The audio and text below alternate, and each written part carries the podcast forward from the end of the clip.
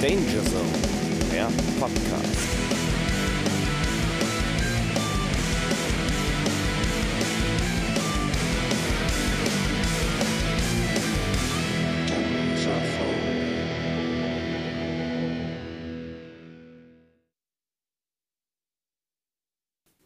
Mega verzögert. Nee, bei, bei mir war es vollkommen synchron. Mal davon abgesehen habe ich eigentlich gedacht, dass wir jetzt gerade durch die, durch unsere gegenseitige Befürwortung des sogenannten Shit-in, Shit-out-Prinzips, dass wir dann eigentlich schon mitten in der Sendung wären und gar nicht mehr klatschen bräuchten. ja, wieso? Wir können doch, also, das, wenn wir eins gelernt haben, dann ist es, dass wir auch zwischendurch immer klatschen können. Ja, ihr singen und klatschen im Abitur gehabt. Also von daher, ich habe da.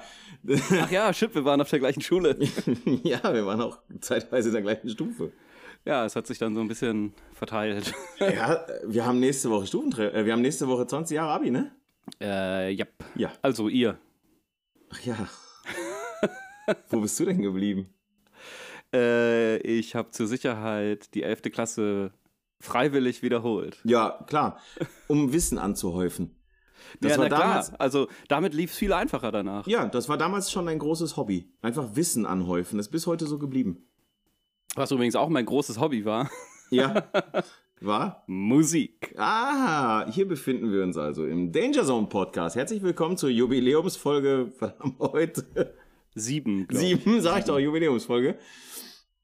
Und äh, Florian und ich haben uns heute mal was ganz, ganz Besonderes überlegt. Denn wir beide sind von Haus aus Gitarreros. Oh, halt, warte. Ich glaube, ich habe gerade eine Nachricht bekommen. Warte mal eben. Hey ho, lieber Florian, lieber Robin, auf diesem Wege all meine Liebe für euch und euren wirklich grandiosen Podcast, dem ich sehr gerne zuhöre. Auf bald. Das war unser lieber Freund André. Das war André. Das hier, war also André, hinten der raus uns eine Nachricht hat zukommen lassen. André, liebe Grüße. Mensch, nach, ich weiß gar nicht, wo wohnst du gerade? Duisburg? Immer noch? Duisburg, Ist glaube ich. immer noch nicht da rausgekommen? Ja. Na, ja. Naja, ich meine, die Alternative, ja, egal. Nee, ja, du. Besser Duisburg als Gelsenkirchen, ne, aber viel schlimmer wird's nicht. Ähm, ja, nochmal vielen Dank an der Stelle. Auch vielen Dank für das viele positive Feedback, das wir, äh, das wir kriegen. Also hätte ich nicht erwartet. Also auch viele Reposts bei Instagram. Äh, stark. Freuen wir uns drüber. Ja, ich habe mich auch sehr über die Nachricht gefreut und ähm, wollte dich gerne daran teilhaben. Danke. Ich freue mich sehr darüber. Ich äh, freue mich, äh, unseren André gesund und munter zu hören. Das ist was ganz, ganz Feines. André ist aber Schlagzeuger. So, und Genau. deswegen ist der heute nicht hier. Weil der Schlagzeuger ist. Weil ich Schlagzeuger bin. Sehr gut. Nee, Florian und ich, wir sind von Haus aus Gitarristen. Der eine besser, der andere schlechter. Das könnt ihr euch jetzt überlegen. Also er spielt einen Camper, ich nicht. So, und, äh, und äh, ich, Ich spiele mal, über. Ich spiele über einen Camper. über einen Camper in das Front of House rein. So. Und ähm, wir haben uns äh, tatsächlich mal überlegt, naja, welche, welche Gitarren gibt's denn eigentlich? Und welche Gitarren haben uns denn irgendwie vielleicht auch optisch, klanglich, wie auch immer, äh, geprägt, dass sie es A, ähm, irgendwie in unsere, in unsere ähm, Spatzenhirne geschafft haben, aber B, vielleicht auch in unsere Playlists. Und äh, von daher haben wir einfach mal uns fünf Gitarrenmodelle rausgesucht, wobei vier waren fix installiert sozusagen und ein äh, Bonus durfte man sich dann nochmal frei aussuchen. Und äh, ich möchte es fast gar nicht sagen, lieber Florian, aber du hattest eigentlich mit der Gitarre schlechthin, hattest du die meisten Probleme. Ja, tatsächlich. Äh, mein allererstes Gitarrenmodell, was ich jemals, also E-Gitarrenmodell, was ich äh, besessen habe, äh, ist eine Fender Stratocaster. Ja. sie hängt hier immer noch. Ich gucke sie gerade an. Ist das die rote? Das ist die rote, genau. Rote Mexiko, ne? Äh, rote Mexiko. Keine Äh, USA-Strat konnte ich mir nicht leisten damals. Äh, Die Mexiko hat, glaube ich, weiß ich nicht, 700 Mark gekostet oder so. Mark. Mhm. Freunde, wir reden hier von Mark. Aber ähm, die hängt da immer noch. Ähm, Die hängt da immer noch, ja. Damal, kam damals auch mit Stock-Pickups und, und, und allem drum und dran? Ja, genau, genau. Täschchen, Stock-Pickups, Kabel zwei Meter. Boah, das boah, weiß ich gar nicht mehr. Also ja, Stock-Pickups, ähm, ja, genau, genau, Also- Feuerrot. Also Standard, einfach. Standard, genau. Ja. Also der, das, das, sagen wir mal, das, was nicht Standard war, war das Pickard, also dieses, dieses Mhm. Plastikteil, ähm, wo die, die, ähm, Wo man draufhauen kann. So. genau, wo, wo man draufhauen kann. Ja. Das ist bei meiner Gitarre schwarz. Und das war von Anfang an schwarz oder hast Das war von Anfang an schwarz. Okay, genau. cool. Das war von Anfang an schwarz. Und das ist so auch einer der, der Hauptgründe. Da kleben noch so ein, zwei Aufkleber drauf, die ich. Äh, der Alien-Kopf. Ne? Der Alien-Kopf. Ja, drauf, ja, genau. ja. ähm, die ich halt ungern loswerden würde. Ich ähm, muss aber diese Gitarre unbedingt mal wieder ein bisschen, ein bisschen pimpen. Ja, aber du kannst sie ja, also ich meine, um Gottes Willen, lass die Gitarre in Frieden. Also ich meine, du kannst sie ja so lassen, wie sie ist und kannst ja trotzdem ein paar geile Fender Noiseless reinpacken oder ein, was weiß ich, was für einen geilen Pickup. Roswell es ist, oder so. Es ist ein Seymour Duncan drin mittlerweile. Oh, ja. oh, ähm, der muss aber, glaube ich, nochmal richtig eingestellt werden. Also sie klingt aktuell einfach nicht gut und da, da muss man nochmal äh, mal bei. Ähm, ich habe gehört, du hast da Kontakte zu Gitarrenbauern. Ich Daniel da, Schippers Gitarren. Ich habe nur drauf gewartet. Noch mal auf Daniel Schippers Guitars in Bochum-Wattenscheid. Ganz, ganz hervorragender Typ. Also A hat er meine Telecaster heute fertig gebaut. Und das ist geil. Das heißt, also ich kriege meine, meine, meine eigene Telecaster jetzt demnächst. Und ähm, und äh, Alan, unser, unser Freund Alan, äh, liebe Grüße, der lässt da alles bauen, pimpen, umbauen, alles Mögliche. Aber da gehen halt auch andere Leute hin, wie ich glaube Klaus Lage lässt da seine Gitarren bauen und und ähm, der Olli, äh, der der der hat früher bei Copykill gespielt, also so eine klassische Robot Hardcore Band. Und der war jetzt mit Hans Zimmer auf Tour als Gitartech.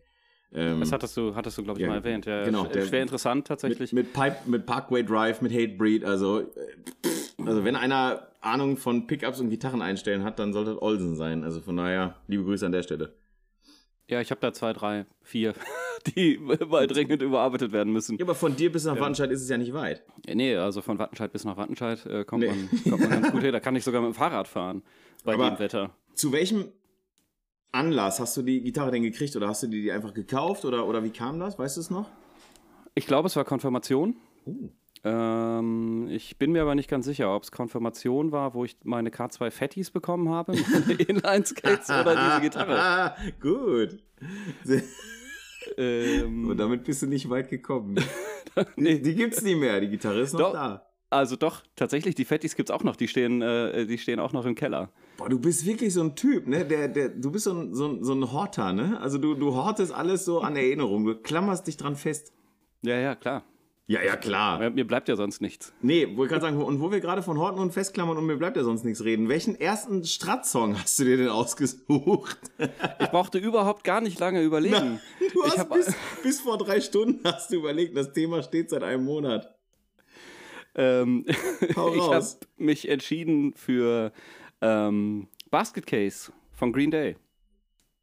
Um Gottes Willen. Ja, was soll man da sagen, ey? Also ganz ehrlich, da, also, aber man muss auch mal hier ganz klaren Respekt aussprechen.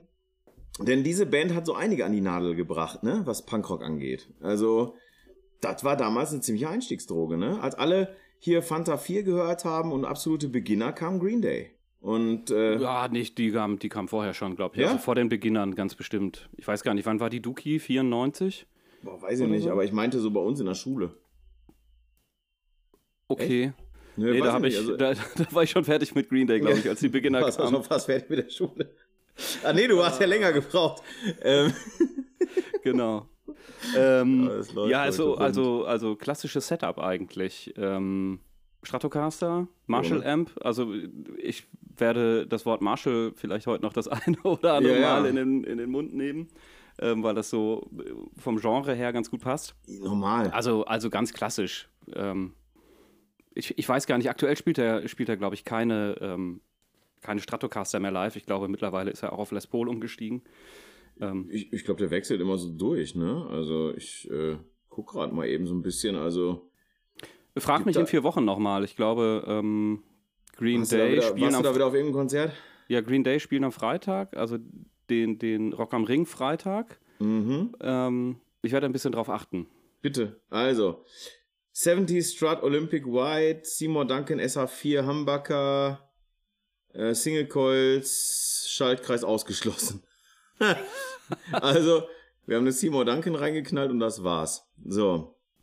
Gut. Ja, äh, klassischer, aber äh, also in der Tat war, ne? Also man muss es ja wirklich mal ganz klar sagen, klassischer Strat-Sound, Strat-Marshall-Sound, gerade Green Day, Basket Case, totaler Klassiker. When I Come Around war übrigens auch auf dem Album, sehr guter Track, wie ich übrigens finde. Äh, mein, mein Favorit von Green Day ist auch von dem Album, aber weder der eine noch der andere. Ähm, das ist She. Ja. das Lied She und äh, Welcome to Paradise ist, glaube ich, auch der Oh, Opener des Albums. auch stark. Aber das weiß ich nicht, ob das- Album. Ob das, ob das jetzt, ob das jetzt da irgendwie mit drauf, weiß ich nicht genau, aber ähm, ob das der Opener war, weiß ich nicht. Aber auf jeden Fall, ich kann mich an das Album noch gut erinnern. Also es hatte so einen, so einen pastelligen Grünton irgendwie so. Ja, ja, vorne. ja, genau, Also genau. ich kann mich da wirklich noch sehr, sehr gut dran erinnern. Ich habe es aber nicht mehr. Aber das war, ich sage ja, es hat einige Leute, glaube ich, an die Punkrock-Nadel gebracht. Also von daher schlecht war das nicht. Also ist jetzt heute, also ich glaube, wenn heute Basket Case noch irgendwo läuft, dann, dann stehst du da so und denkst so, ja, kenne ich. aber Ja, also so ein bisschen, finde ich, äh, zaubert einem schon das noch ein Lächeln ins Gesicht. Ja, total. Aber es ist jetzt nicht in meiner Daily Playlist. Nee, absolut nicht. Nee, bei, äh, bei mir auch nicht. Ich habe es ähm, vorhin auch nochmal gehört und ja, Aber es reicht dann auch wieder, ne? Für, äh, das ist zehn, reicht dann auch zehn wieder. Jahre.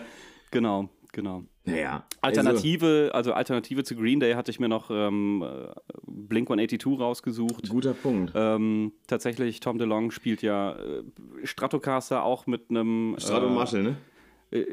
Ja, Marshall weiß ich tatsächlich gar nicht. Also er spielt auf jeden Fall einen Strat mit einem Seymour Duncan, halt auch nur, hat auch nur einen Pickup drin und einen Poti für laut und leise. Mehr- Mehr braucht es eigentlich im Punkrock fast nicht. Nein. Äh, sprechen wir gleich auch nochmal drüber. Das hat auch nie jemand behauptet. genau. Ähm, Das, das wäre die Alternative gewesen, habe aber dann doch gedacht, komm, nehm, nehmen wir mal, gehen wir mal noch eine Spur zurück. also ich muss sagen, meine erste war auch eine Strat. Ähm, das war eine, so eine No-Name-Strat, die gab es bei Brinkmann HH in Bochum. Ja, ja, Wo habe ich meine allererste Gitarre gekauft? bei Brinkmann in Bochum. So. Aber das war ja keine, also war ja dann keine, also war nicht die E. Nee, nee, war nicht die E-Gitarre, war eine Akustikgitarre, eine Ken Rose Akustikgitarre. Ja, genau, Ken Rose, ne? Das war nämlich die Hausmarke tatsächlich von Ja. äh, Brinkmann. Ja. Meine Strat war ebenfalls von Ken Rose. Eine Sunburst Strat. Oh, fürchterlich. Wie kann man Sunburst kaufen? Das ist absolut fürchterlich. Aber mein Onkel hat die gekauft und hat dann nach drei Tagen gemerkt, der spielt die eigentlich gar nicht so wirklich und, und äh, hatte damals wohl eine Midlife-Crisis oder sonst was. Auch da kommen wir gleich gerne noch zu. Und ähm, hat, hat dann irgendwie meinen Eltern da Bescheid gesagt. Meine Eltern haben mir die halt dann irgendwie zum Geburtstag geschenkt. Mit irgendeinem so super schrammel kleinen Amp irgendwie dabei, der so groß war wie ein Schuhkarton. Und selbst das war meinen Eltern noch zu laut, sodass ich die über einen Kack-Kopfhörer spielen musste. Also es war alles irgendwie alles eher, also ich hatte eher einen uncoolen Einstieg in die, in die Welt der Gitarren und der Strats. Also aber die Ken Rose Strat muss man wirklich sagen, also ich habe da vor gar nicht allzu langer Zeit noch mal irgendwas drüber gelesen. Irgendwo. Die sind qualitativ gar nicht mal schlecht gewesen. Also meine Ken Rose Akustik existiert noch, die klingt auch immer noch gut. Natürlich ich glaube, ich müsste. Du die. Nee, also das hatten wir bereits. Ja, ich ja. müsste vielleicht mal da neue Seiten aufziehen, mal andere Seiten aufziehen vielleicht. Das, äh, Andere als da- die da- damals von Brinkmann? ja, genau. Das, das würde, glaube ich, dem äh, der Gitarre gut tun, aber Eieiei. ja, ja. Sie steht mehr als Dekoobjekt rum äh, mittlerweile, muss ich Du gestehen. bist ein Nostalgiker, das finde ich gut. Ich, äh, ich mag das gerne. Also es gibt manche Dinge, die hätte ich auch ganz gerne noch irgendwie, aber sind weg. Ich weiß nicht mehr. Es gibt Dinge, die sind, da bin ich froh, dass sie weg sind. Und es gibt Dinge, da finde ich schade, dass sie weg sind. Menschlicher Was? Natur auch zum Beispiel. Was? Was, was hast denn du dir für, eine, ähm, Für einen Stadtsong? für einen Stadtsong rausgesucht? Das ist geil. Das ist nämlich gar kein Fender-Strat-Song. Sondern das ist angelehnt an, also an eine klassische Strat-Form. Jeder kennt sie eigentlich. Das ist ja dieser, dieser Double Cutaway, einen kurzen oben, einen etwas längeren unten, wenn ich mich nicht ganz täusche. So ein ganz klassischer Strat-Sound und, ähm, und also Strat-Look. Und der Kollege John Mayer war ja jahrelang dafür bekannt, eben die Fender Strats zu spielen. Ähm, unter anderem hat er ja seine eigene, die er, oder die er sich selber ja praktisch im Fender Custom Shop gebaut hat, also mitgebaut hat. Die ist ja The Black One. Da gibt's übrigens ein ganz gutes YouTube-Video, das müsst ihr euch alle mal angucken. Das empfehle ich wirklich sehr. Das ist äh, wirklich, das heißt, glaube ich, auch John Mayer Talks The Black One oder sowas gibt's bei YouTube. Das ist sehr, sehr witzig, wie er erzählt, dass er sie mitgebaut hat und mitgebastelt hat und dann klang die nicht so, wie er wollte. Dann hat er sie zwei Tage in den Gefrierschrank getan, dann hat er sie angeschrien und sie klang immer noch nicht so, wie er wollte und das hat alles nicht so ganz funktioniert. Und dann hat er mal, hat er mal reingeguckt und hat dann festgestellt, dass das alles nicht richtig verlötet war da drin und dann hat er das selber wohl richtig verlötet und dann klang sie wahnsinnig schön und ähm, er hat sie bis heute immer noch dabei. Mittlerweile spielt er für Paul Reed Smith, Mhm. ähm, PRS Guitars ähm, und hat da ähm, ein eigenes Pro-Model, das heißt äh, Silver Sky müsste das, glaube ich, sein. Und ähm, genau mit dieser Gitarre gespielt wurde folgender Song, den wir jetzt hören, nämlich John Mayer vom aktuellen Album Sob Rock. Und der Song heißt Last Train Home. Viel Spaß. Hatten wir übrigens auch in der letzten Podcast-Folge schon. Hätten einen anderen nehmen können. Nö, ist doch, ist, nee, hast du nicht. Ja, ihr könnt euch dann auch When the Right One Comes anhören. Das ist egal, ist auch der, ist auch, ist auch Paul Reed Smith, John Mayer, Strat-Sound. Also, mir doch egal. Ich schmeiß die einfach beide noch drauf. Der eine ist ja sowieso dann auf unserer Liste, in den schmeiß, den zweiten packe ich noch mit dazu. Was immer du willst. Jedenfalls, ähm, es ist so ein klassischer, ganz, ganz glasklarer Stratz-Sound. Ich finde, der, der ist, also ich finde schon, den erkennst du. Also ich finde irgendwie schon, ich meine, da kommen wir ja gleich zu, da hatten wir vorhin auch mal eine kurze Diskussion drüber. Aber ich finde schon, schon so ein bisschen, dass, das, dass du das erkennst. Also ich meine, na klar, wenn du den natürlich jetzt durch 20 Effektpedale und einen Camper und noch FOH und sonst was irgendwie durchhämmerst, dann hörst du wirklich nicht mehr, ob das ein Klotz Holz war oder eine Fender Strat. Aber, ähm, aber ich finde schon, dass, dass man also ich finde, ich finde, man hört so klassische Gitarrensounds hört man schon noch ein Stück weit raus. Ja, oder? ich, ich, ich finde, es gibt bestimmte Kombinationen, die du raushörst. Wir sprechen gleich oh ja. noch über Telecaster. Ja. Äh, Telecaster im Zusammenhang mit, mit bestimmten Verstärkern machen eigentlich immer einen ähnlichen Sound und ein ähnliches, äh, bauen ein ähnliches Soundgebilde auf, Klanggebilde auf. Ähm, aber dann, also dann, dann, dann sag, was, also was meinst du? Weil wir sind ja jetzt drin, ist doch geil, ist doch scheißegal. Wir müssen ja jetzt nicht noch länger über John Mayer reden, ist doch kein Problem, haben wir schon gemacht. Ähm, wir machen auch noch eine Sonderfolge John Mayer. Beispielsweise, äh, okay, ja, dann, dann reden wir darüber. Also, komm, komm Tele zur Tele. Telecaster. Gleiches kein, Haus. Ich bin kein gleiches Haus, beides Fender. Ich bin kein Fan von der Telecaster. Ähm, warum? Das ist ziemlich ähm, oberflächlich. Ich finde, sie sieht einfach nicht gut aus. So, das ja. ist einfach, ich Außer meine die bald kommt. Äh, Teile meiner äh, Aussage würden dich verunsichern. Ja, also, äh, nee, es ist tatsächlich, ich bin, ich, ich mag einfach, ich mag diesen Steg da unten nicht, ist nicht so, ist nicht so meins. Ich glaube, Radiohead haben damals auch irgendwie gerne Telecaster gespielt, wenn man jetzt so drüber redet oder, oder wie auch immer. Ähm, es gibt die Kombination aus Telecaster und Vox bzw. Fender Amp. Oh ja, oh ja, sehr gut. Gut, dass du es ansprichst. Wenn man da mal so in die Richtung ähm, Kraftclub denkt beispielsweise, das ist so dieser, dieser typische Sound, der aus dieser Kombination rauskommt. Alter, Keith Richards. Ja, Telecaster über ja, Vox? Ja. Telecaster über Vox? Ja, habe ich so noch gar nicht drüber nachgedacht. Ja, Keith Richards, Telecaster über einen Vox.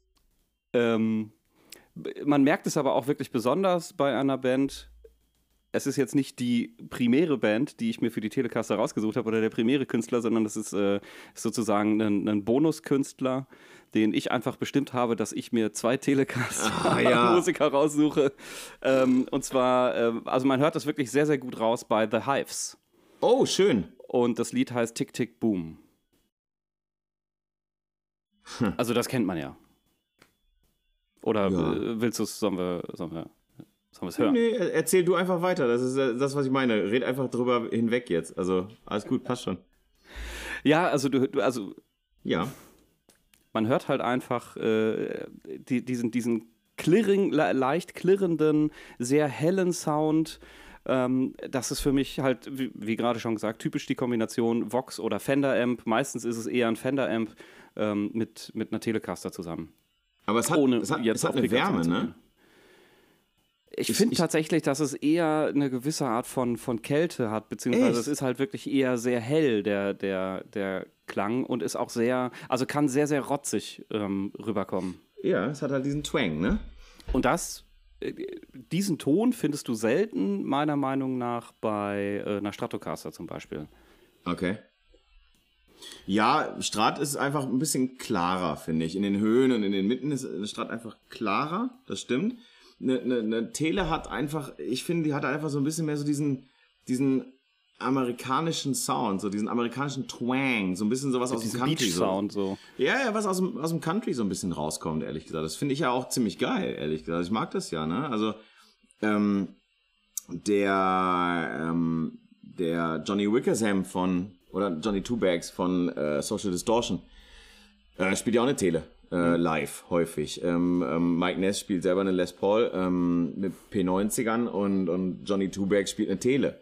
So, der ähm, Mike, Mike Ness mit seiner Solo, äh, also mit, mit Mike Ness Solo, äh, er selber spielt da auch eine, eine Les Paul und der andere Gitarrist spielt eine Tele. Also, weil das halt einfach diesen amerikanischen Country-Sound halt so irgendwie verkörpert eigentlich.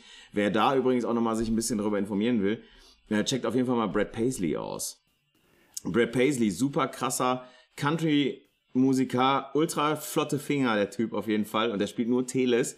Und ich glaube, dann versteht ihr, was wir meinen mit diesem amerikanischen Sound. Und, äh ja, ich, ich gebe mal, geb mal einen kleinen, ähm, so, so einen kleinen Teaser auf ähm, amerikanischer Sound, auf Country, nämlich meinen eigentlichen Künstler, den ich für die Telecaster rausgesucht habe. Äh, Bruce Springsteen, ah, der Boss. Der Boss. Mit dem Lied Glory Days. Hat bei mir lange gedauert, bis ich überhaupt gecheckt habe, dass er, äh, dass er Telecaster spielt, beziehungsweise okay. eigentlich noch nicht mal mehr das, sondern er spielt ja eher eine No-Caster, eine sogenannte. Ja, äh, aus, den, Tele, aus den ne? 50ern, glaube ich, genau, ja, genau. den, den Vorgänger von den 50ern. Das mhm. ist mir aufgefallen, als ich äh, bei meinem guten Freund Martin Spieß zu Hause war. Herzliche Grüße. Und ähm, der junge Mann wohnt im fünften Stock. Und die Treppen hochzulaufen sind für mich äh, Ex-Raucher und Unsportler äh, tatsächlich einfach eine, eine Tortur. Aber auf, ja. der, auf der Hälfte des Treppenhauses hängt ein, äh, ein großes Bild vom Boss mit dieser, okay. mit, mit seiner No-Caster-Gitarre und ähm, also es steht nirgendwo, dass es eine Telecaster ist oder ähnliches und dann, äh, ich habe mir die angeguckt, habe gesagt, es könnte eine Telecaster sein, sieht aber ein bisschen anders aus, äh, habe mal äh, etwas recherchiert und siehe da, es ist die No-Caster, die er spielt. Okay. Also ja. Vorgänger von den Telecastern. Das waren so die ersten Modelle, die äh, die Fender. Äh, Leo Fender damals gemacht hat. Ne? Genau. Meine, also in, im, im Endeffekt die, die Urform der E-Gitarre, wenn man so will. Ne?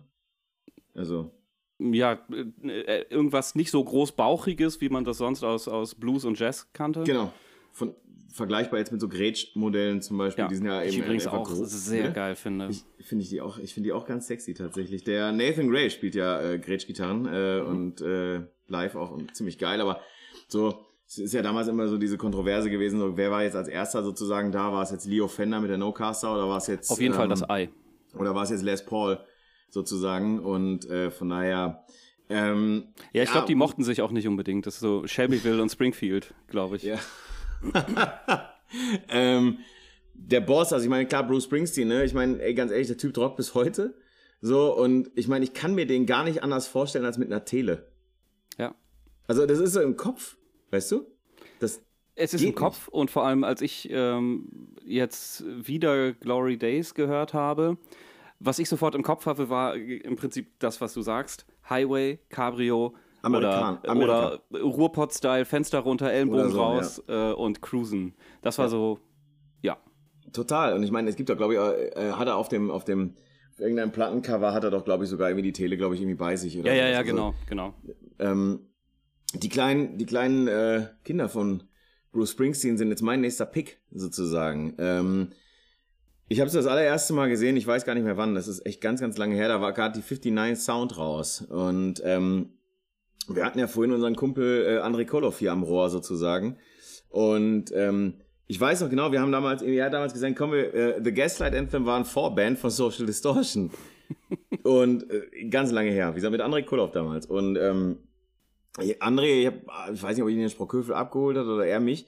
Und er sagte so, ey, hast du Gaslight Anthem mal gehört? Ich sag, pff, ne ich sag, kenn ich nicht, was ist das? Und er sagte, das ist, das ist wie eine Mischung aus Blink 182 und Bruce Springsteen. Und ich sag, okay, das klingt geil erstmal. Also es klingt auf jeden Fall nach zwei Dingen, die ich gut finde. Und äh, dann haben wir tatsächlich so die ersten zwei, drei Tracks davon auf dem, auf dem Weg gehört und die waren super geil. Und äh, live habe ich, boah, Gaslight wie, wie oft habe ich die jetzt live gesehen? Vier, fünf Mal. Ich hätte letzten Montag hätte ich zu Brian Fallon solo gehen können in, in Düsseldorf oder Köln, ich weiß nicht, wo er war. Ähm, ich habe dankend abgelehnt, aber ähm, für mich ein ähnlicher Sound und, und Brian Fallon, es gibt ja da auch ähm, verschiedenste Rig Rundowns, gibt's ja da auch und was nicht alles und der spielt halt auch die meiste Zeit wirklich Teles, ähm, besitzt auch selber eine No-Caster und äh, wie das klingt, das könnt ihr euch jetzt mal anhören. Wir haben, oder ich habe mir rausgesucht von äh, The Gaslight Anthem den Song Handwritten.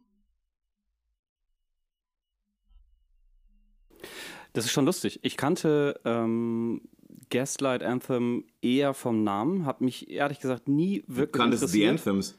Ich kannte The Anthems. Hallo Brandon. Hallo Brandon. äh, ich, kan ich kannte Gaslight Anthem wirklich vom Namen. Es hat mich nie wirklich interessiert. Ähm, mich haben sie also bewusst gehört tatsächlich in Vorbereitung jetzt, das erste Ja. Mal. Okay. Ähm, mich haben sie sehr an eine Band erinnert, eine kleine Band aus England, klein in Anführungsstrichen, ähm, die heißen Blue October. Die habe ich irgendwann Okay, mal als, als. Vorband gesehen von Raymond. Irgendwie auf der, auf der Raymond-Abschiedstour. Äh, und da waren Blue October. er hat sich verabschiedet. vor, er hat sich, also die Band, das war er mit Band. Achso, das Nicht Ray Garvey alleine. Ja, ja, ja. Genau. Äh, und die, die, also das ist wirklich sehr, sehr ähnlich. Äh, Okay, hat mir wirklich gut erfallen. Äh, gefallen.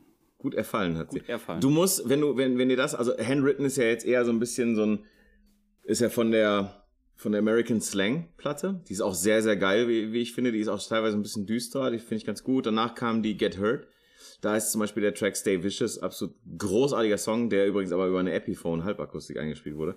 Aber wenn dir das gefallen hat mit der Handwritten, dann musst du dir wirklich das Album The 59 Sound anhören. Das ist so der Klassiker von denen. Und das, das, The 59 Sound ist das, was für Metallica das schwarze Album äh, war oder das, das Master of Puppets von mir aus. Das ist so der Maßstab, wo du denkst, so, ja, da, da kann ja nichts mehr kommen. Da wird jetzt alles dran gemessen. Genau, und, und, und äh, tatsächlich ähm, äh, angeblich, also es kommt wohl eine Comeback-Tour, die haben jetzt lange Pause gehabt und alles und äh, es gibt wohl tatsächlich, also Gerüchte zufolge wollen sie das komplette 59 Sound Album auf der Tour spielen. Und äh, von daher, also gerade 59 Sound, das Album, bitte lieber Florian, so gerade so als, als so ein bisschen so Skatepunk-affin und, und so ein bisschen aber Singer-Songwriter, Amerikaner-mäßig so auf jeden Fall dieses Album hören, richtig geil. Ähm, Ey, wir sind, äh, pass auf, wir haben das Hause Fender jetzt ein bisschen abgefrühstückt, ja? Ja. Jetzt öffnen wir äh, so ein bisschen mal äh, die, die, die Palette sozusagen und äh, kommen zur nächsten Klampfe. Erzähl mir was, äh, erzähl mir, was du dir, was du dir ausgesucht hast. Welche, welche haben wir? Welche, welche nimmst du? Ähm, wir haben ja gerade Shelbyville, Springfield angesprochen so. und ähm, wir sprechen jetzt ein wenig über Gibson. Ja, wir sprechen über Gibson. Wir also wir sprechen bisschen sprechen, über Gibson. wir sprechen über, über, stopp. Wir sprechen über deinen, ähm, wir sprechen über deinen, ach nee, stimmt, wir, nee, stimmt, du hast recht, wir sprechen über, alles klar, wir sprechen über Gibson. Du hast recht, wir sprechen über Gibson. Entschuldigung, ich war in der Zeile Gibson. verrutscht. Wir sprechen Ähm, über Gibson. Genau. Dann sprich über Gibson. Äh, also wir, wir, haben, äh, wir haben ja zwei Modelle uns von Gibson rausgesucht, ähm, die wir besprechen möchten. Das Genau. eine wäre, ähm, wie schon oft, oft angekündigt oder, oder oft erwähnt, ähm, Les Paul. Absolut. Was tatsächlich ein bisschen, was es jetzt ein bisschen äh, herausfordernder gemacht hat, Ja. war das andere Modell, was wir uns rausgesucht haben von Gibson. Das ist nämlich die Flying V. ja, also gut, meine Flying V ist keine Gibson. Äh, Nee, nee, genau, aber äh, Ja. ursprünglich glaube ich zumindest kommt, äh, kommt die Flying V aus dem Gibson-Haus. Das Das glaube ich auch, ja.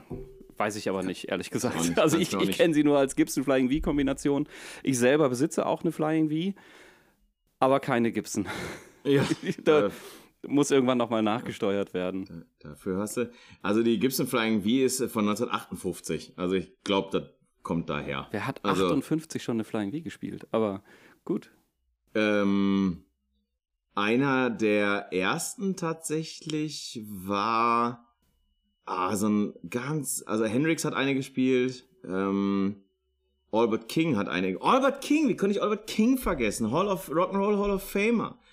Ähm, ja, Michael Schenker hat auch schon sehr früh eine Gibson Flying V gespielt, aber nicht 1958. Also, es gibt einige interessante Vertreter, aber du hast dir jemand ganz, ganz Besonderen rausgesucht. Wer, Ich habe mir auch jemand aus äh, Deutschland rausgesucht.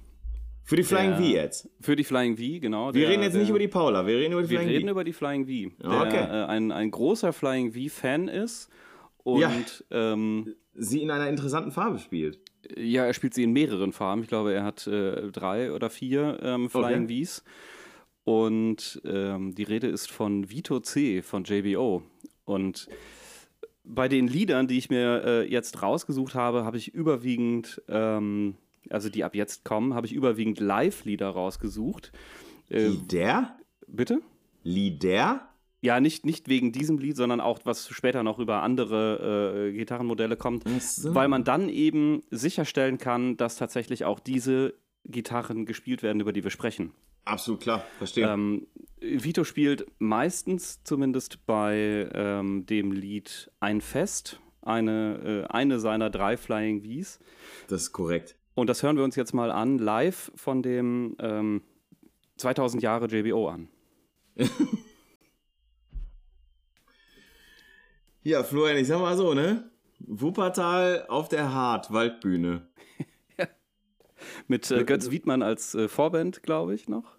Weiß ich nicht genau. Also, äh, pass auf, ich habe zwei JBO-Erfahrungen gemacht, okay? Einmal war ich da, äh, wie gesagt, Wuppertal Waldbühne, ich weiß nicht, ob du da mit warst, also ich wahrscheinlich war mit, warst ja. du da mit. Da warst du mit. Ähm, und die andere Erfahrung war, dass du oder wir oder ihr oder wer auch immer mit Alvarez äh, in Wuppertal gespielt habt, als am gleichen Abend JBO gespielt haben. Und da war doch, da waren noch nur irgendwie neun Leute da, zwei Ja, ja, Tage ich- Gäste ich- und ich war der ich einzige weiß. Mensch im Circle Echt? Pit. Dass das abends äh, parallel JBO gespielt haben, das wusste ich nicht mehr. An das Konzert kann ich mich aber erinnern. Das war Ich am kann Ende mich an das Konzert unserer. auch noch erinnern. Das war tatsächlich sehr, sehr leer. Ja, das war in der Tat sehr leer, aber das war tatsächlich, glaube ich, damals eine Wettbewerbsveranstaltung zu JBO. Und ich sag mal, es war ganz schwer nur rauszufinden, wer da den kürzeren gezogen hat. Ja, ja tatsächlich. Äh, also, äh, es, ja, ich persönlich bin der Meinung, und um jetzt dieses Fass kurz aufzumachen, äh, Robin verscherzt Bitte. es sich mit anderen Musikern, ich verscherze es mir mit allen Musikern. Ich Ja. persönlich bin der Meinung, es ist live zumindest. Also wichtig, live ist es zumindest schwierig für äh, das Publikum oder für Menschen oder auch äh, äh, ja, erfahrene Menschen aus dem Publikum herauszuhören, was für ein Gitarrenmodell genau gespielt wird bei einem Künstler. Warum Ja. bin ich der Meinung? Weil häufig ist es ja doch so, dass der Sound, der, außen, der nach außen rauskommt, einfach identisch klingen muss. Naja, ähnlich, identisches Quatsch. Reproduzierbar. Äh, Ja, er muss ähnlich klingen. Äh, Normalerweise sind in den unterschiedlichen Gitarrenmodellen ähnliche Pickups oder zumindest Pickups, die irgendwie dazugehören, äh, also Tonabnehmer. Und so ist es beispielsweise bei, bei Vito auch. Also er, das Erste, was, glaube ich, passiert, sobald er Gitarren bekommt, alte Pickups raus und äh, es kommen Bill Lawrence Pickups rein. Oh, sexy. Und äh, Bill Lawrence. De deswegen behaupte ich, dass es tatsächlich etwas schwierig ist, äh, die, die Modelle rauszuhören. Aber wie gesagt, bei ein Fest weiß ich, in, in äh, vermutlich 90% der Fällen ähm, hat er seine Flying V in der Hand. Okay. Ähm, also ich, ich glaube tatsächlich, also ich bin, wir sind da gar nicht so weit auseinander. Also ich glaube natürlich, wenn du, pass auf, nimm eine, nimm eine Standard Fender Strat und ähm, nimm einen Marshall. So, du wirst den Sound von einer Strat in den Marshall, wirst du raushören. Wenn du aber die Strat durch eine Ratte spielst, durch ein Wawa, durch ein Crybaby, durch einen Line 6 Pot Ein Equalizer noch davor. Equalizer noch davor und dann das Ganze ähm, direkt in die PA und nicht über einen Marshall von mir aus, sondern irgendwie sowas, dann, dann wirst du den Sound nicht raushören. Das ist, das ist normal. Wenn du, pass auf, wenn du, ich kann das jetzt immer nur bei mir vergleichen. Wenn, wenn ich ein Bild mache mit meiner Kamera, mit meiner Leica-Kamera, dann wirst du den, den Look sehen. Weil die Kombination aus Objektiv und Kamera hat einen ganz, ganz bestimmten Farblook. So, wenn ich das dann aber nachher, oder wenn ich das durch Lightroom durchjage oder durch Photoshop durchjage, dann kann ich diesen Look natürlich logischerweise verändern. Und dann muss es auch nicht mehr, dann ist es nicht mehr dieser ursprüngliche Look. Das heißt, also nochmal, ich glaube, wir sind da gar nicht so fürchterlich weit auseinander. Wo ich aber fest der Überzeugung von bin, ist, ähm, es gibt da zwei Typen von Gitarristen. Es gibt die einen, die sagen, ich spiele eine Gitarre aufgrund der Bequemlichkeit. Ja, also ich zum Beispiel, ich finde eine Paula für mich zu schwer. So, ich mag das nicht. Also ich habe jetzt eine, eine, eine Paula Hollow Buddy gespielt mit, mit P90ern drin, eine Custom mit Hollow Buddy drin, die ist super geil, weil die mega leicht ist.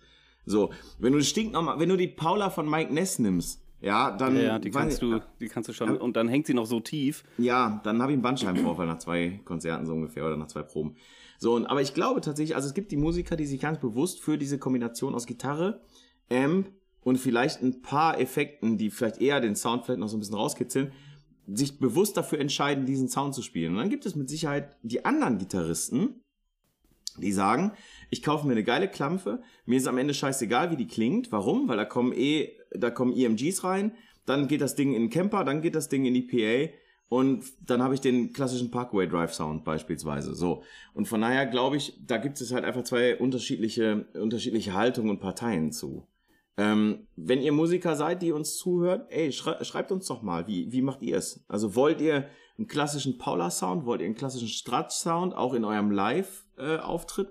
Oder wollt ihr im Prinzip nur eine geil aussehende, bequem spielbare Gitarre und der Sound wird im Nachgang gebastelt? Also das würde mich mal interessieren, wie das unsere Hörer hören.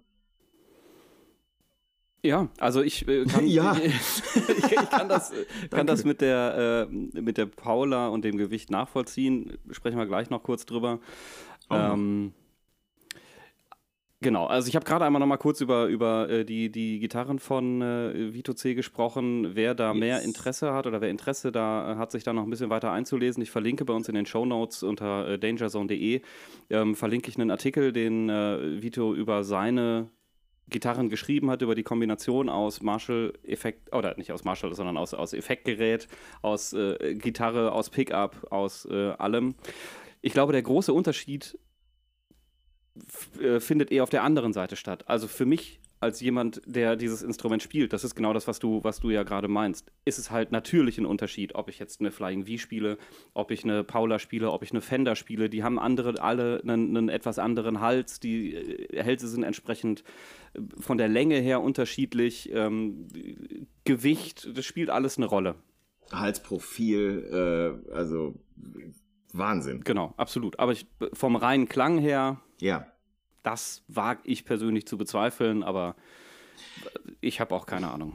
Ich, nein, äh, also ich meine, du hast mehr Ahnung als ich, aber ich meine, ne, also äh, auch da, ne, du, ich glaube, du kannst diesen ganz natürlichen Klang an der Gitarre kannst du halt provozieren, beziehungsweise kannst den einfach im wahrsten Sinne des Wortes verstärken, das kannst du natürlich. Also ich weiß zum Beispiel, zum Beispiel äh, Mike Ness, auch da wieder Social Distortion, spielt eine Paula mit einem Kabel in ein Marshall. Kein Ja. Effekt. Ja, da kommen wir gleich auch äh, zu Kommen tatsächlich einer, einer, äh, genau dieser Kombination auch zu. Ja. Weil er sagt, er sagt nämlich auch, also er hat mit seinem Sound Engineer gesprochen und, und das ist ganz witzig, wenn ihr da äh, mehr zu äh, erfahren wollt, packen wir euch auch in die Shownotes. Ähm, The Pursuit of Tone mit Mike Ness ist für mich eine, eine ähm, Gitarrenklang, ein Gitarrenklang-Pornofilm. Das ist so gut, ne? Und er sagt halt, also er hält so sein Telefon in, ins Bild und sagt halt so, warum sollte ich denn dieses geile Gerät und dieses geile Gerät damit praktisch unterbrechen, indem ich es hier durchspiele? Das macht überhaupt keinen Sinn. Und ähm, das fand ich ganz interessant. Aber wer das guckt, ey, guckt es euch an auf jeden Fall. Das ist äh, also Genau, das, Best- das äh, verlinken beste wir. Musikdoku, die es gibt. Tatsächlich, jetzt haben wir äh, schon so viel über Les Paul geredet und ähm, du hast dir ja noch äh, einen Flying V-Kandidaten rausgesucht.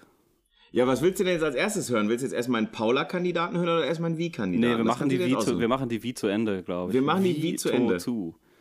Guter Punkt. Also, ähm, ich habe mir einen V-Kandidaten rausgesucht und ähm, ich habe auch ein bisschen, ich habe ein bisschen drüber nachgedacht. Ich habe dann auch irgendwie überlegt, äh, Scorpions habe ich wirklich überlegt, dann Judas Priest äh, habe ich überlegt. Dann habe ich gedacht, ja, aber sind also klassische Vs irgendwie. Dann kam ich auf Children of Bodom und habe gedacht, so, boah, da willst du ja bei den Hörern nach letzter Folge Marauder, willst du den halt jetzt auch nicht mehr zumuten hier, ne? Ordentliches finnisches Geballer. Ähm, habe ich weiter überlegt, dann habe ich mir halt einfach einen, einen absoluten Klassiker. Was ist eigentlich äh, mit Behemoth? Spielen die nicht auch Flying ja, Doch, V? Behemoth spielt auch eine Flying V tatsächlich, aber ich meine, ja, ey, ich habe die neue Single gehört und oh, ich ist so gut, ne? Oh, ist das gut. Und ich sehe jetzt halt die ganze Zeit bei Instagram diese Live-Videos, die die posten, weil die gerade auf Amerika-Tour sind. Ich glaube mit Arc Enemy zusammen oder so, auch richtig gutes, richtig gutes Paket. Und äh, ja, ey, Behemoth einfach, das sind die besseren, die besseren Demo Borgia, ey. Naja, egal. Weg vom polnischen Black Metal hin zu Kettensäge. Bay Area Death Metal, äh, beziehungsweise Bay Area Thrash Metal. Entschuldigung, ich habe mich versprochen. Und zwar die guten alten Slayer mit äh, Disciple. Viel Spaß. Ja, was man hier hört, ist die völlig unmissverständlich uninterpretierbare Kombination aus BC Rich, Flying V, Kerry King und Marshalls. Und JCM 800 äh, Signature, Ja. genau. Ja, genau. Mit, mit, dem, 800. mit dem Beast-Button. Genau, mit dem Beast-Button, ey, einfach der nochmal irgendwie mehr Dezibel Ja. bringt und mehr, mehr, Ver mehr Verzerrung, was nicht alles. Also Ah. Slayer, wann immer ich Slayer irgendwie höre, muss ich dann tatsächlich auch die ein oder andere Rock am Ring Veranstaltung äh, denken. Nachts um zwei im Regen äh, Slayer dann noch hören. Mhm. Das war schon gut. Ich habe sie auch mehr, mehrmals live gesehen, also ich habe Es ist leider Also kein, es, es war kein Blut, was geregnet ist, äh, aber Gibt's aber, ne? Gab's. ja, das kann sein. Also da war es. Die hatten die oben, nee, nee, die hatten so Drainagesystem äh, oben in den Traversen und da regnete bei Raining Blood, regnete da Blut raus. Da gibt's ein Video von dem, im, äh, gab's bei dem Big Four, war das, glaube ich. Musst du dir mal angucken. Echt bei den Big Four? Mhm, ich meine schon. Ja, wir waren ja auf der Tribüne, ne? nicht, Nicht hier, so. sondern äh, in Amerika wahrscheinlich. Aber da gibt's ein Video auf jeden Fall zu, wie es da wirklich Blut geregnet hat. Das sah super krank, äh, super krank aus. Aber ich meine, damit kriegst du mich ja.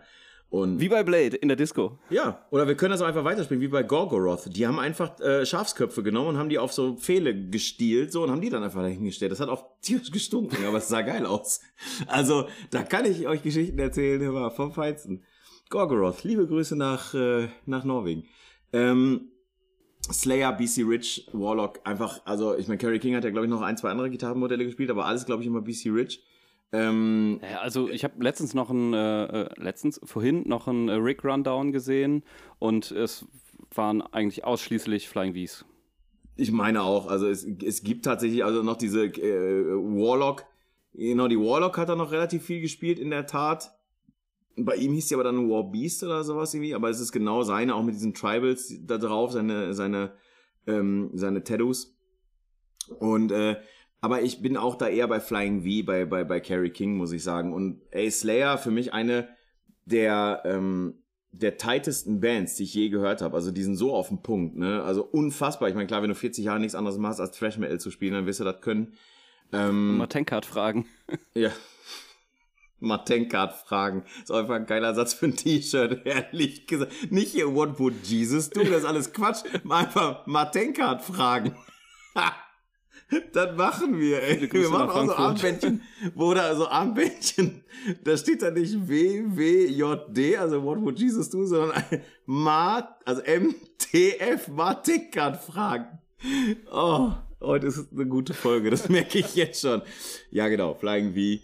Ähm, Slayer, ich, wie gesagt, ich hatte noch ein, zwei andere Kandidaten, aber am Ende des Tages, ey, Flying V, Slayer, mal ein bisschen was anderes als immer nur die Gibson-Geschichten.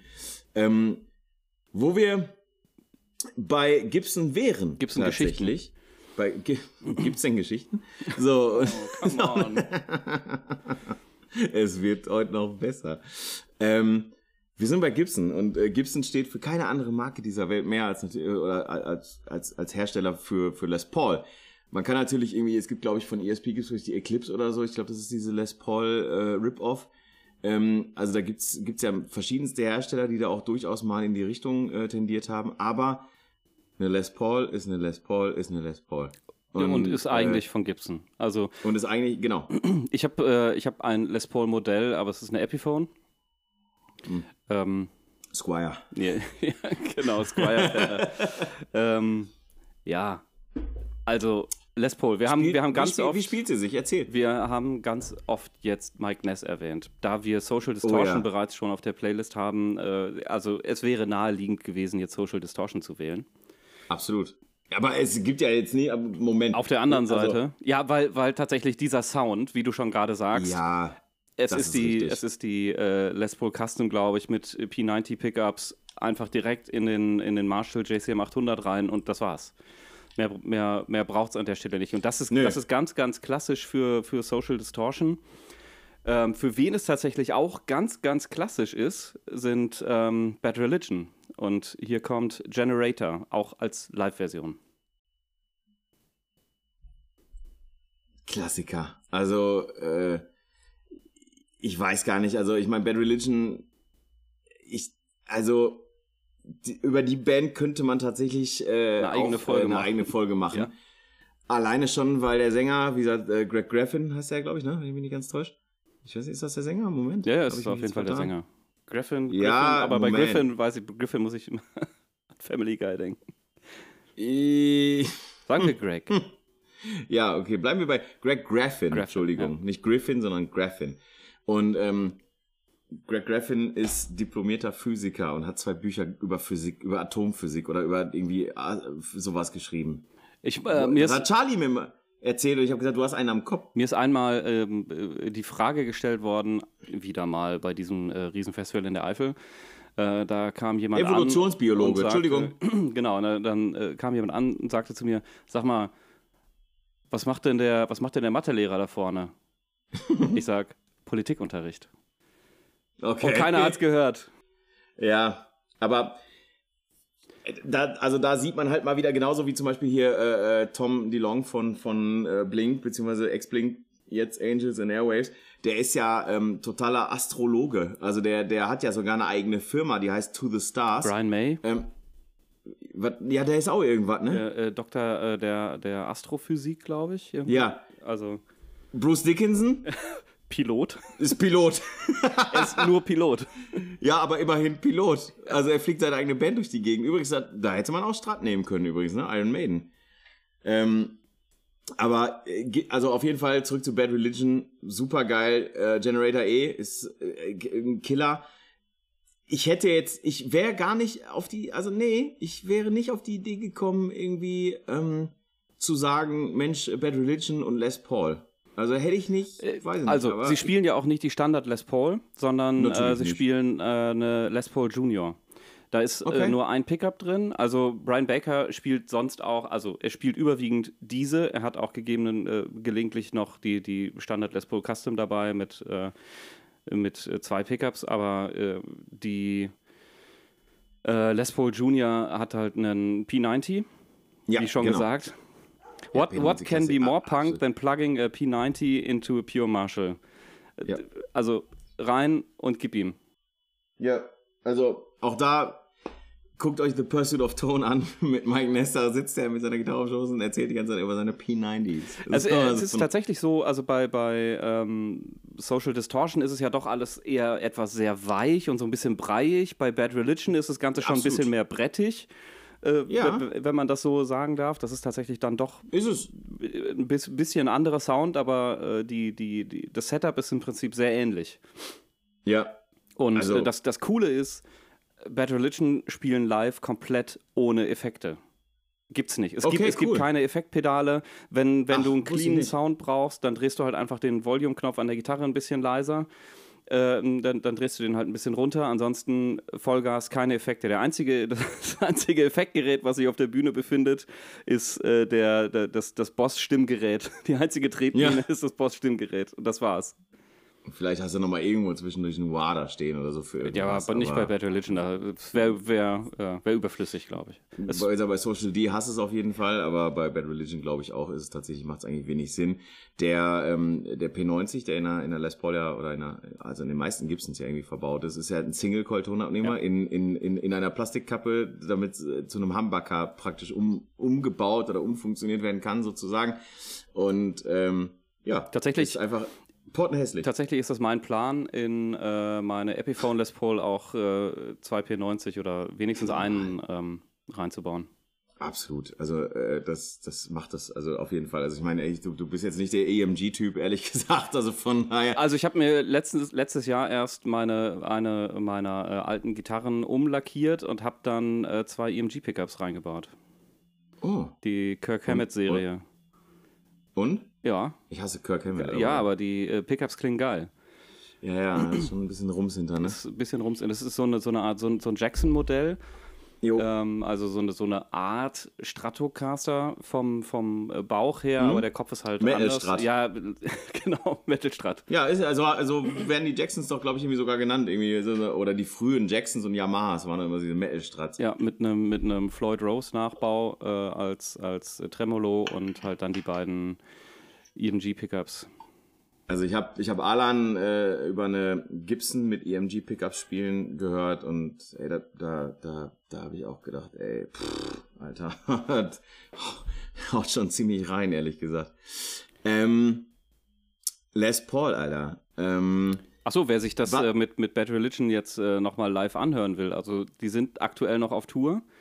Ähm, 40 Jahre 40th Anniversary Tour. Ja. Ähm, beispielsweise Ende Mai noch in Coesfeld, es gibt noch ein paar Karten. Äh, Anfang Juni in Köln, es gibt noch ein paar Karten. Also wer Lust hat, geht da bitte gerne hin.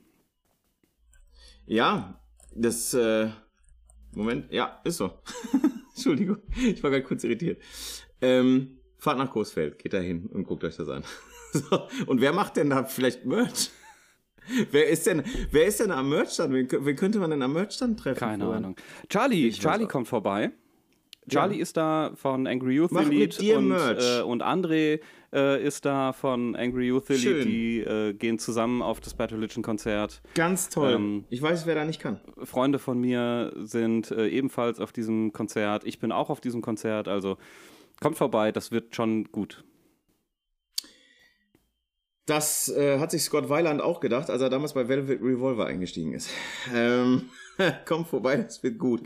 Ähm, ja, wenn man an Les Paul denkt, denkt man als aller, aller, aller, allererstes an Slash. Es geht nicht anders.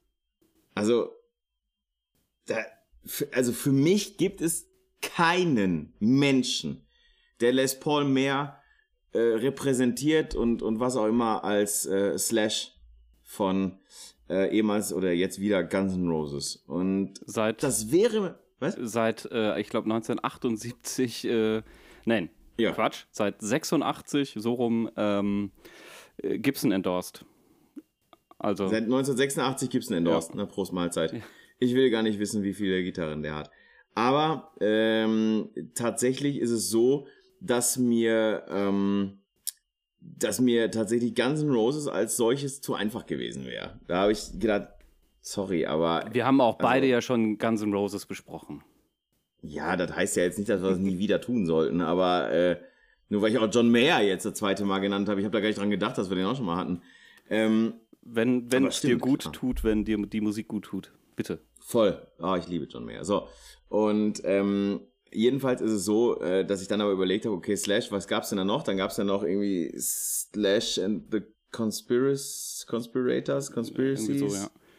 Irgendwas mit Cons. Und ähm, dann gab's äh, Slash mit Miles Kennedy. Ähm, übrigens auch sehr empfehlenswert. Absolut das Unplugged bei MTV, äh, oder das Unplugged ist so gut. Miles Kennedy, eigentlich Sänger von Alter Bridge, unfassbar guter Sänger, muss man aber mögen. Hat natürlich eine sehr, sehr hohe Stimme.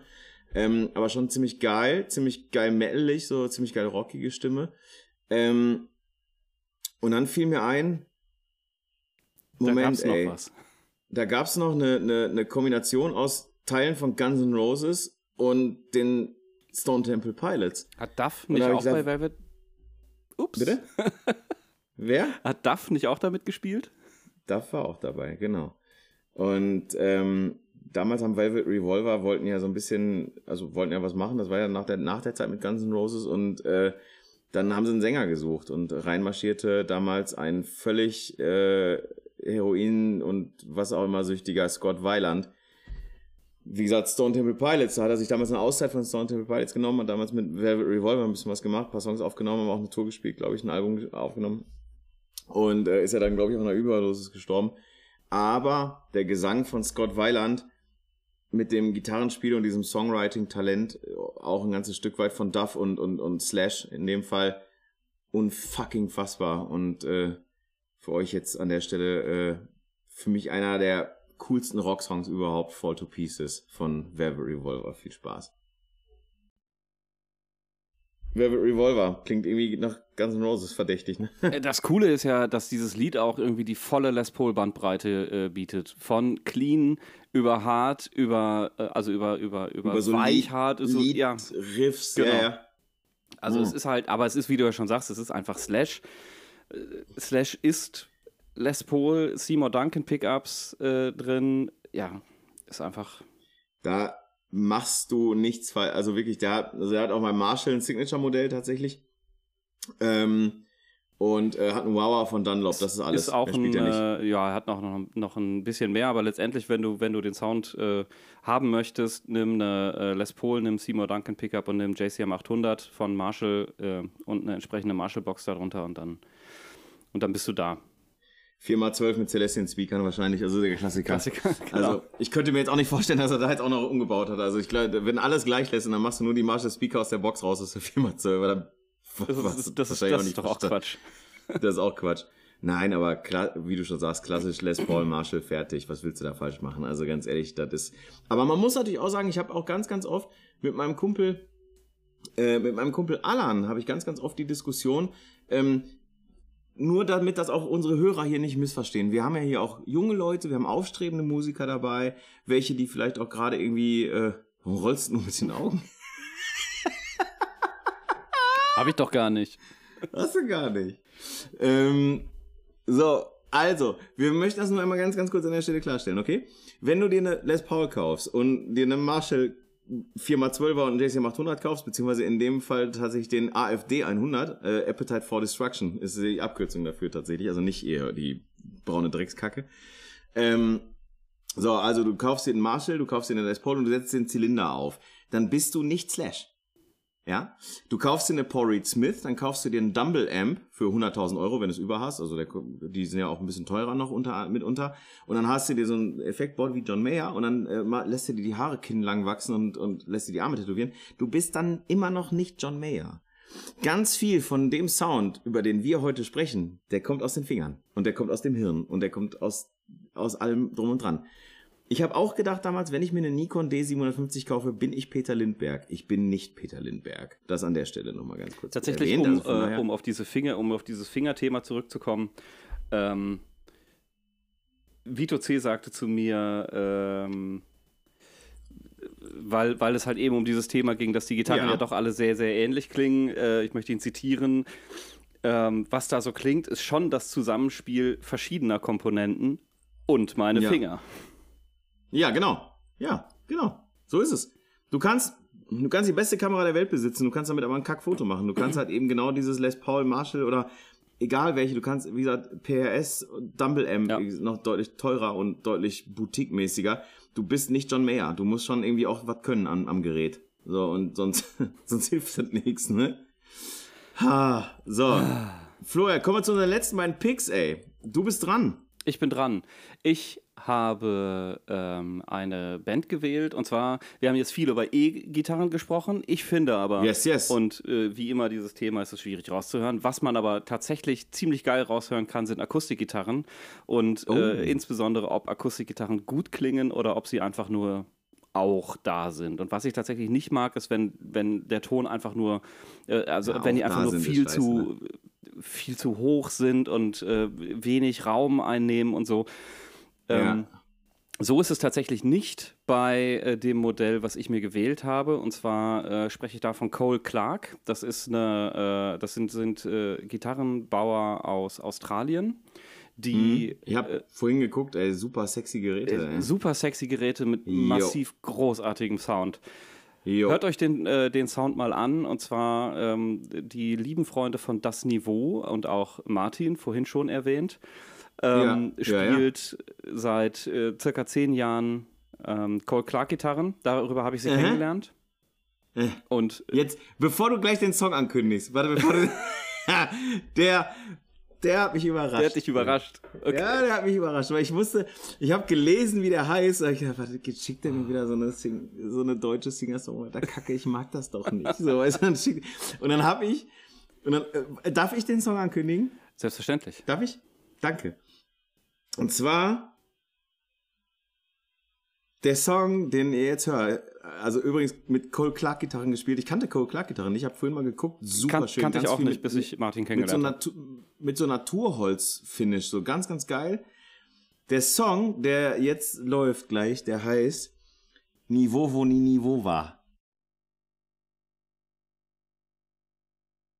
Was für live aufgenommen auf der äh, Samo-Tour, boah, ich glaube 2012, also Saltatio Mortis, die waren äh, Support von Saltatio Mortis. Äh, oh, wir sind Insider, wir nennen sie bei einem Kürzel. Oh, Salmo. Ich hätte, ich hätte bis zum Ende dieser fucking Folge nicht gewusst, wen du meinst. Siehst du, deswegen, deswegen habe ich es äh, hab aufgelöst. Und sie heißen auch oh. Samo, wenn. Also Saltatio Mortis äh, waren Hauptband und das Niveau war auf Tour. Und ähm, da gibt es ein Album, welches ja. da heißt Wo nie Niveau war. Ähm, Niveau, wo nie Niveau war. Das ist ein, das ist zauberhaft. zauberhaft das ist, ne? Der geht so schön über die Lippen. Frag mal, wer das Cover gebaut hat, wer das Cover-Artwork ja. gemacht hat. Florian, wer hat denn das Cover glaub, das war ich. gebaut? Oh, es hat zwei Daumen und ein Auge und sitzt mir gegenüber. Okay, verstanden. Richtig. Ja, ähm, Niveau, wo nie Niveau war. Da, äh, da hast du das Cover genau, gebaut. Genau. Hat, also, wie wir ja gerade schon gesagt haben, äh, sehr gut. Man, man kann da einfach äh, die, die, die, die, den Klang dieser Gitarren hören, die, dieser Gitarre. Ja. Ich finde es einfach super. Also mir gefällt es richtig gut. Deswegen habe ich halt auch, wie schon erwähnt, live wieder äh, Live-Lieder ausgewählt. Ähm, ja. Ja, super. Also äh, ich, ich war auch, äh, also ich, ich, wie gesagt, ich kannte Cole Clark nicht, ich habe es gegoogelt. Und dann habe ich den Song gehört, dann habe ich ganz herzlich gelacht und dann ähm, habe ich aber tatsächlich auch mal ein bisschen hingehört und ich mag halt, ich mag halt, dass du bei den Gitarren so, so einen leichten hölzernen Ton raushörst. Also du, du hörst ein bisschen das Klangholz und das mag ich. Das mag ich bei der wirklich gerne. Äh, wir lassen mal kurz äh, Martin darüber erzählen, was er, äh, wie er auf Cole Clark gekommen ist und warum er die spielt. Ich spiele seit über zehn Jahren Cole Clark Gitarren. Ich habe zwei akustische und eine halbakustische E-Gitarre. Letztere versuche ich übrigens gerade zu verkaufen, also wenn jemand Interesse hat, call me. Ich finde den Sound unglaublich toll. Wenn ich auf Reisen bin, habe ich eigentlich meistens eine Gitarre dabei. Manchmal aber auch nicht. Und dann habe ich es mir zur Angewohnheit gemacht, einfach in Gitarrenläden zu gehen und da irgendwie ein bisschen zu jammen oder so, wenn es nicht gerade mega nervt oder so.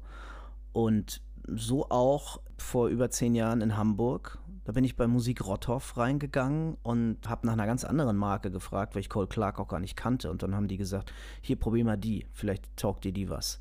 Und dann habe ich die gespielt und habe mich sofort verliebt. Also die hat einen so satten, einen so warmen, einen so vollen und auch einen so bassigen Klang, ohne aber dröhnig zu klingen, dass ich sofort angefangen habe. Ich hatte irgendwie so 200, 300 Euro Gitarren irgendwie und davon hatte ich sieben oder acht über die Jahre irgendwie einfach zusammengekauft.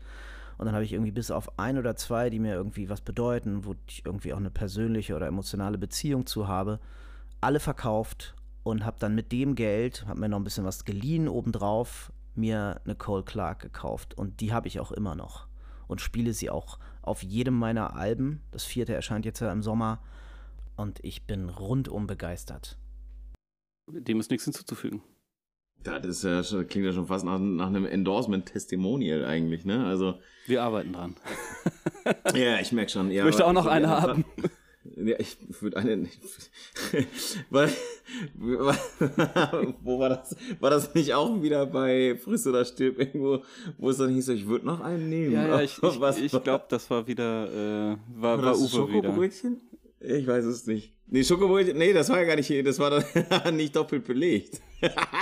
das, Übrigens nochmal, Friss oder Stirb, die Doku, die äh, früher oh. auf MTV lief, ähm, zum, zum Album, oh, was war das? Zurück zum Glück, glaube ich. Guck, ist egal, kauft euch einfach die DVDs. Ist, wann, ist doch scheißegal. Das ist einfach, ach, ist der Hammer. Ohne, es ist herrlich. Ohne jetzt irgendwie Toten Hosen loben zu wollen. Ich glaube, die Toten Hosen spielen ohnehin nur eine Nebenrolle. Die Hauptrolle ja. ist, ist die Mutter der Kompanie. Die Hauptrolle ja. besetzt Uwe Faust. Gott hab ihn selig. Ja. Also, ich meine, ey, ich, ich, Florian und ich, wir kennen uns jetzt wie, wie, wie 25 Jahre oder so, haben wir festgestellt. So, und ich meine, ich bin, ich war nie der Riesenhosen-Fan. Ich habe sie live gesehen, alles super. Ich habe diese DVD-Box hier. Und ich gucke sie regelmäßig. Ich gucke sie regelmäßig, weil das ist einfach Uwe Faust als Tennisschiedsrichter. Ja, das darf man ruhig gesehen haben, ehrlich gesagt. Ich finde, man darf kein Kind aufwachsen lassen, ohne dass es das mal gesehen hat, ja. wie es denn so läuft im Leben. Sag mal, liebe Donuts, wie ist denn das nochmal ausgegangen, dieses Tennisspiel? Ja, das, schöne Grüße. Ja, könnt ihr mal Könnt ihr mal überlegen. Ähm, du hast ähm, auch noch einen. Ja, pass auf, ich habe auch noch einen. Und zwar, ich gehe wieder zurück. Ich habe ich hab lange überlegt, ob ich jetzt irgendwie was völlig Ausgefallenes nehme oder irgend so eine ganz krasse Boutique-Klampfe oder irgendwie eine, eine 15.000 Euro Martin, eine Akustikgitarre. Und habe ich auch überlegt, naja, was ist denn eigentlich auch immer voll gang und gäbe, sowohl in deinem übergeordneten Genre als auch vielleicht in meinem übergeordneten Genre. Ich meine, unser, klar, unser, unser gemeinsamer Nenner ist und bleibt der Punk, aber, ähm, aber klar, ich schwenke natürlich viel in Richtung Metal, viel in Richtung auch Death Metal, Black Metal, solche Richtungen und so und Übrigens auch, fällt mir gerade ein, Flying V hätte ich auch Immortal nehmen können. Äh, Black Metal Band aus Norwegen, natürlich hätte ich die auch nehmen können. Aber ähm, eine Gitarre, die ist eigentlich durch alle härteren Gitarrengenres durch irgendwie immer präsent. Und ähm, aufgrund dessen, dass die Kollegen, die jetzt gleich spielen, oder die ihr jetzt gleich hören dürft, aufgrund dessen, dass die kürzlich ein neues Album rausgebracht haben, was mich so umgehauen hat. Und ich meine, ey, ne, ich meine, man denkt ja immer bei Punk, ich habe schon alles gehört, ne? Man denkt ja immer bei Punk, ich habe schon alles gehört. Ey, und dann kommt so ein Album und du denkst, boah, 2022, Alter? Okay, verstanden, Punk ist nicht tot. Und ähm, um euch da mal einen Einblick hin zu gewähren, habe ich mir ausgesucht The Numbers von Rise Against, ähm, von ihrem neuen Album, ich glaube No Way Generation heißt es. Und ihr habt in diesem Song alles, was ihr braucht. Ihr habt ein Intro, ihr habt, ihr habt eine geile Bridge, ihr habt Breaks, ihr habt Punk auf die Fresse, wirklich super schnellen Punk und ihr habt ein Refrain zum Mitschreien. Das ist für mich einer der komplettesten Punk-Songs, den ich je gehört habe und das Ganze gespielt mit einer Gibson SG. The Numbers Rise Against. Viel Spaß. Bei Rise Against ist es auch so, ein bisschen weißt du, was du kriegst. Ja, voll. Aber äh, klar, ja, ist, ich, ich höre die sehr gerne. Gerne schon auch. Ich äh, hab die auch ein paar Mal live gesehen. Ist gut. Ist, ja. Ey, live habe ich die einmal gesehen und zwar auch da mit Kollege Kolov. Schöne Grüße, lieber André. Ja. Und zwar, ähm, pass auf. Äh, Aiden, ähm, Story of the Year, Rise Against und The Used. Taste of Chaos Tour. Ich weiß nicht mehr, 2004, 2005 so um den Dreh müsste es gewesen sein. Und da hatten Rise Against gerade die, die Platte raus, ähm, die, ähm, oh, mit dem ganz langen Namen, ich komme nicht drauf, uh, Sirens Sound of a Counterculture oder irgendwie sowas, keine Ahnung. Unfassbar gute, äh, live unfassbar und, und äh, auch da, ich meine, das ist halt Punk in, in, in, in der absolut klassischen Weise, weil, weil die natürlich soziale Missstände anprangern, sind selber vegan, setzen sich super für Peter ein und solche Sachen. Ähm, aber auch da der Rick Rundown ist übrigens sehr, sehr empfehlenswert, weil der eine Gitarrist von, von Rise Against spielt nur Les Pauls. und äh, der, der Sänger, ähm, Tim McElrath, äh, spielt fast nur SGs. Und äh, von daher auch da der Rick Rundown absolut empfehlenswert. Ey, was ein, also Rise, äh, The Numbers vom, äh, vom neuen Album, absoluter Anspieltipp, habt ihr gerade gehört. Dann äh, absoluter äh, zweiter Anspieltipp auf jeden Fall ist ähm, äh, ähm, Talking to Ourselves. Großartig, was auch wieder so ein Punkbrett, wo ich mir einfach denke, so, Alter, ich bin wieder 16. also, unfucking fassbar gutes Album und klassischer Gibson SG Sound. Also, äh, sehr, sehr, sehr voluminös und sehr rotzig gefällt Ich habe auch an SG gedacht, tatsächlich, als äh, Alternativmodell. Ja. Ähm, ja, einer der, der bekanntesten, bekanntesten ähm, Vertreter, Angus Young, ACDC. Oh, stimmt. schon schon immer SG. Ich habe tatsächlich auch lange eine SG gespielt, die äh, von, von Charlie. Ja. ja, aber dann besser geht's ja jetzt nicht, ne? Also äh, wir haben wir haben jetzt im Prinzip äh, einen Sack drum gemacht sozusagen. Genau. Wir haben eigentlich jetzt Und, so, so die die gängigen Modelle mal. Gibt gibt's denn noch ein Modell? Also jetzt so vielleicht so wirklich zum Abschluss. Gibt's denn ein Modell, wo du selber sagst, okay, das hatten wir jetzt gar nicht so wirklich auf der Liste, aber das ist da da, da habe ich immer auf dem Schirm so, finde ich immer geil. Gibt es irgendwas? Was halt tatsächlich, was ich schon. oder eine Manufaktur oder sowas. Vielleicht hast du ja irgendwas, wo du sagst, geil. Also ja, PRS finde ich sehr gerne. Wir haben gerade Gretsch angesprochen.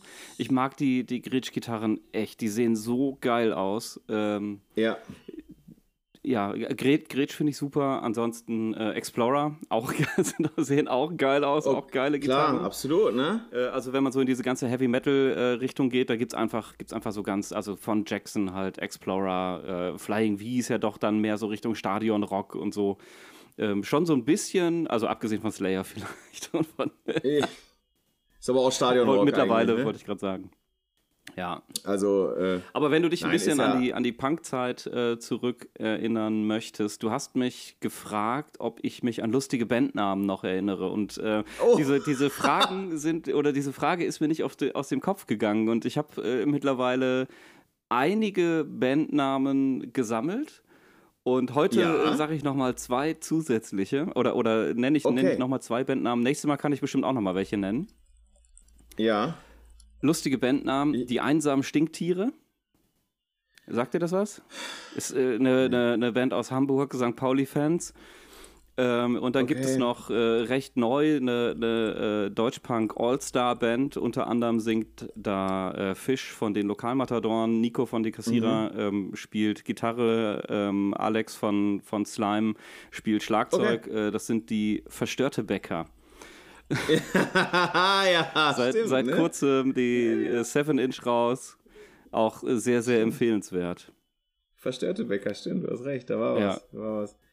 ja dazu habe ich jetzt aktuell nicht allzu viel beizutragen, ehrlich gesagt. Ich habe äh, darüber habe ich mir jetzt keine Gedanken Nächstes Mal äh, bringe ich dir nochmal zwei Namen mit. Ja, pass auf, dann überlege ich mir bis nächstes Mal auch noch welche. Also so ist es jetzt nicht. Also ich meine, es gibt ja, also die, die Klassiker, ne, Waikiki Beach Bombers, ja. finde ich super geil. Ähm, ein, einer meiner absoluten Favoriten war immer Iraqi Garage Sale. Den fand ich halt immer, den fand ich immer ziemlich gut. The Bollock Brothers finde ich auch gut. Also ich mag halt einfach, ich mag einfach unmissverständliche Bandnamen, wie zum Beispiel Slayer. also von daher, Ah, ich finde, ich find, damit kann man einen Deckel drauf machen. Mit, wenn, man, wenn man mit irgendwas einen Deckel drauf machen dann kann, mit dann Slayer. ist es mit Slayer. Das war allerdings richtig. Die, die, Also äh, die Köpfe bleiben dann nicht mehr dran, dann kannst du oben einfach zumachen. Die by the sword. Also von daher, Florian, es war mir wie immer ein inneres äh, Freund. Mir war es ein Blumenpflücken, ein inneres äh, Auf bald. Vielen Dank fürs Zuhören ähm, und Bis die Tage. alles klar. Habt noch eine schöne Woche. Wir sprechen uns. Ciao. Freunde, bis bald. Ciao. Danger Zone, der Podcast.